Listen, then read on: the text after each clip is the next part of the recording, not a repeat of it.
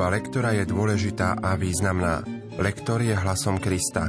Sila v slove, ktorú lektor ohlasuje, je sila Ježiša samého. Projekt Chodte a hlásajte je pripravovaný v spolupráci s docentkou Evou Žilinekovou a profesorom Antonom Tyrolom. Príjemné počúvanie vám zo štúdia praje Pavol Jurčaga. Dnes si predstavíme liturgické čítania druhej veľkonočnej nedele, nedele Božieho milosrdenstva. Liturgické čítania prednáša poslucháč herectva Vysokej školy muzických umení v Bratislave Daniel Žulčák. Nech sa vám príjemne počúva. Krátky úryvok zo sumárnej charakteristiky života prvých kresťanov poukazuje na základný prínos kresťanov do života vo svete. Prví kresťania svojou vzájomnou láskou a usporiadaným životom boli v svojej dobe jasným svetlom, ktoré vzbudzovalo rešpekt a vyvolávalo príťažlivosť a sympatie. Ostatní sa pri nej začali cítiť bezpečne. Ba žiadali si, aby aspoň Petrova tvôňa dopadla na ich chorých a trápených nečistými duchmi. Súčasný svet si na kresťanov zvykov a ak ich začína vnímať ako príťaž, je to zlé znamenie. O to viac by sme si mali byť vedomí zodpovednosti za ozdravovanie spoločnosti svojim bohumilým životom. Čítanie zo skutkov apoštolov Rukami apoštolov sa dialo množstvo znamení a divov medzi ľudom. Všetci svorne zotrvávali v Šalamúnovom stĺporadí.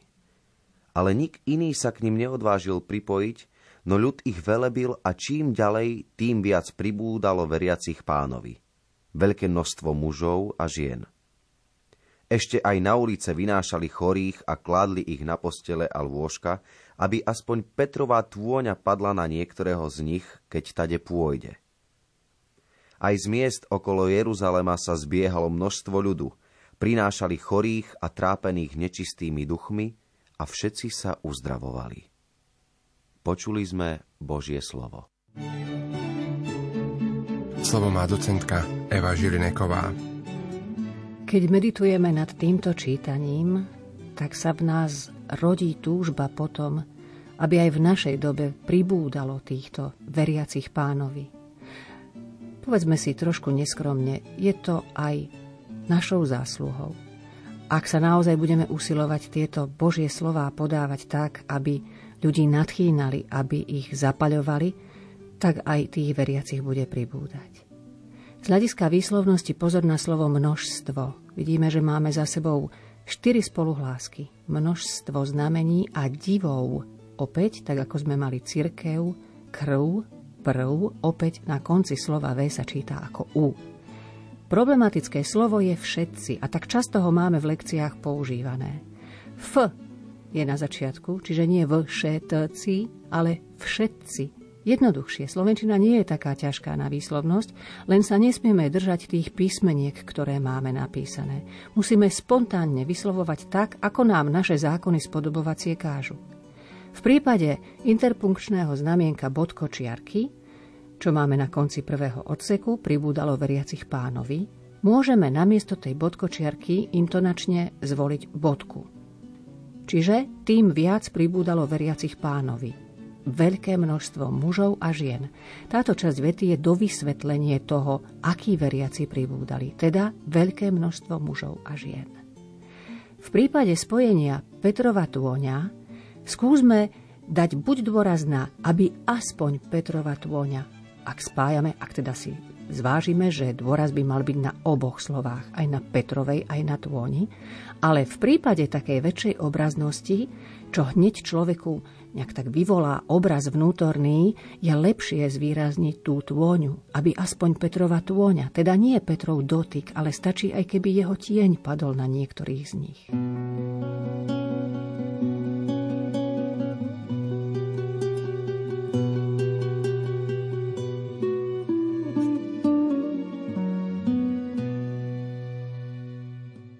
Kresťanské náboženstvo je postavené na paradoxe neuveriteľnej veci, že to, čo bolo zo strany ľudí zavrhnuté, práve to si vyvolil Boh, aby zahambil mocných a chytrých tohto sveta. Bohu, ktorý nás tak obdivuhodne vykúpil, sa páči dobrota, milosrdenstvo, bohabojnosť, pokora. Práve týmito postojmi človeka si Boh vie najlepšie poslúžiť pre šírenie Božieho kráľovstva. Týchto postojov je schopný každý. Každému je teda možné prijať kresťanstvo a stať sa účinným nástrojom v šírení Evanielia. Oslavujme pána, lebo je dobrý, lebo jeho milosrdenstvo trvá na veky. Teraz nech hovorí Izrael, že pán je dobrý, že jeho milosrdenstvo trvá na veky. Teraz nech hovorí dom Áronov, jeho milosrdenstvo trvá na veky.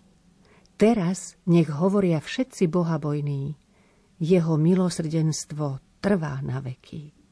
Kameň, čo stavitelia zavrhli, stal sa kameňom uholným. To sa stalo napokyn pána, vec v našich očiach obdivuhodná. Toto je deň, ktorý učinil pán. Plesajme a radujme sa z neho. Pane, spazma, Pane, daj mi úspech. Požehnaný, ktorý prichádza v mene pánovom – Požehnávame vás z domu pánovho. Boh, pán, je naším svetlom.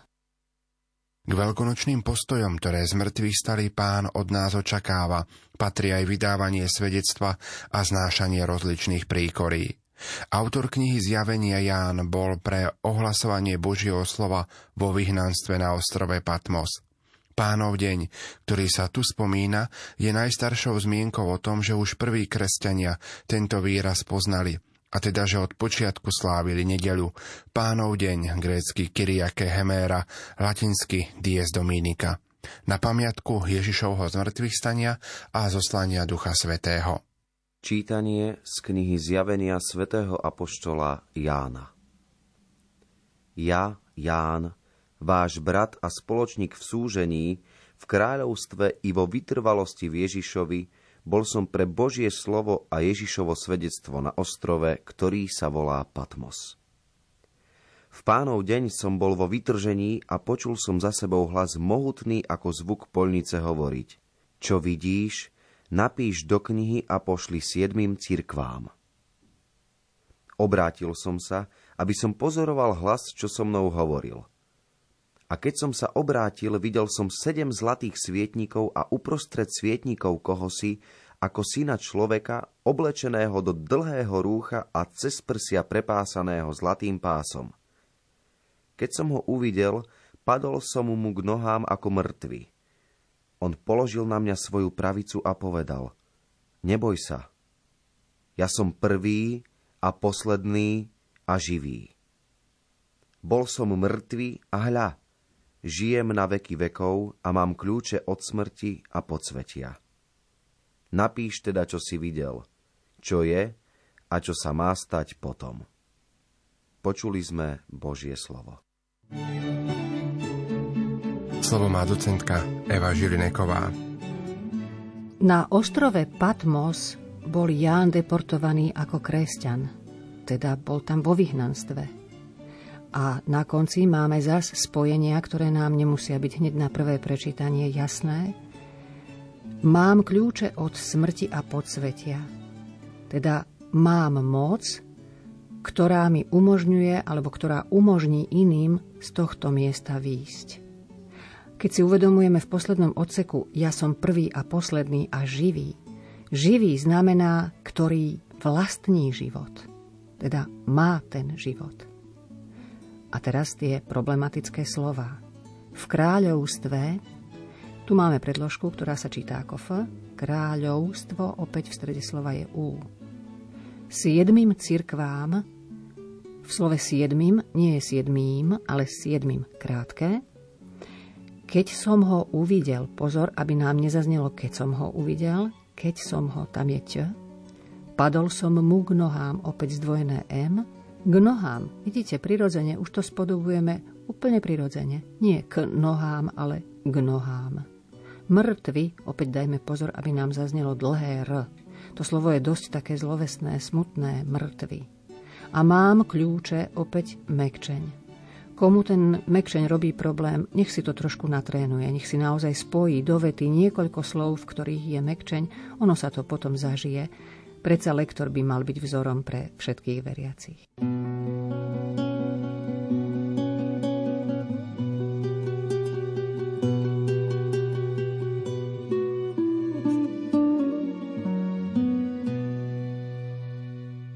Prvé slová z mŕtvych stalého Ježiša, ktoré po svojom skriesení vypovedal, bolo želanie pokoja. Pokoj vám. Alebo v Matúšovej verzii pozdravujem vás. V každom prípade tu ide o želanie pokoja, ktorý je ovocím Božieho života, ovocím odpustenia a nového usporiadania vzťahov s Bohom, človekom a celým tvorstvom. V dnešnom Jánovom evanieliu je to ešte umocnené tým, že Ježiš udeluje apoštolom moc odpúšťať hriechy. Pri jej vysluhovaní sa službou cirkvy udeluje kajúcnikovi odpustenie a pokoj. Sú to vzácne veľkonočné dary, ktoré z nás robia nové stvorenie ako dôsledok vykúpenia. Čítanie zo svätého Evanielia podľa Jána Večer v ten istý prvý deň v týždni, keď boli učeníci zo strachu pred Židmi zhromaždení za zatvorenými dverami, prišiel Ježiš, stal si doprostred a povedal im Pokoj vám. Ako to povedal, ukázal im ruky a bok. Učeníci sa zaradovali, keď videli pána. A znova im povedal, pokoj vám.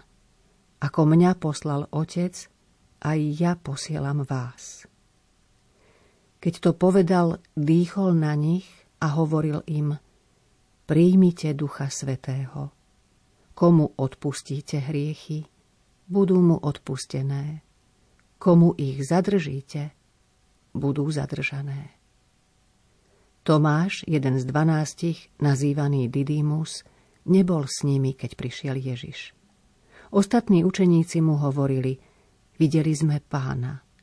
Ale on im povedal, ak neuvidím na jeho rukách stopy po klincoch a nevložím svoj prst do rán po klincoch a nevložím svoju ruku do jeho boku, neuverím. O osem dní boli jeho učeníci zasa vnútri a Tomáš bol s nimi. Prišiel Ježiš, hoci dvere boli zatvorené, stal si doprostred a povedal Pokoj vám. Potom povedal Tomášovi Vlož sem prst a pozri moje ruky.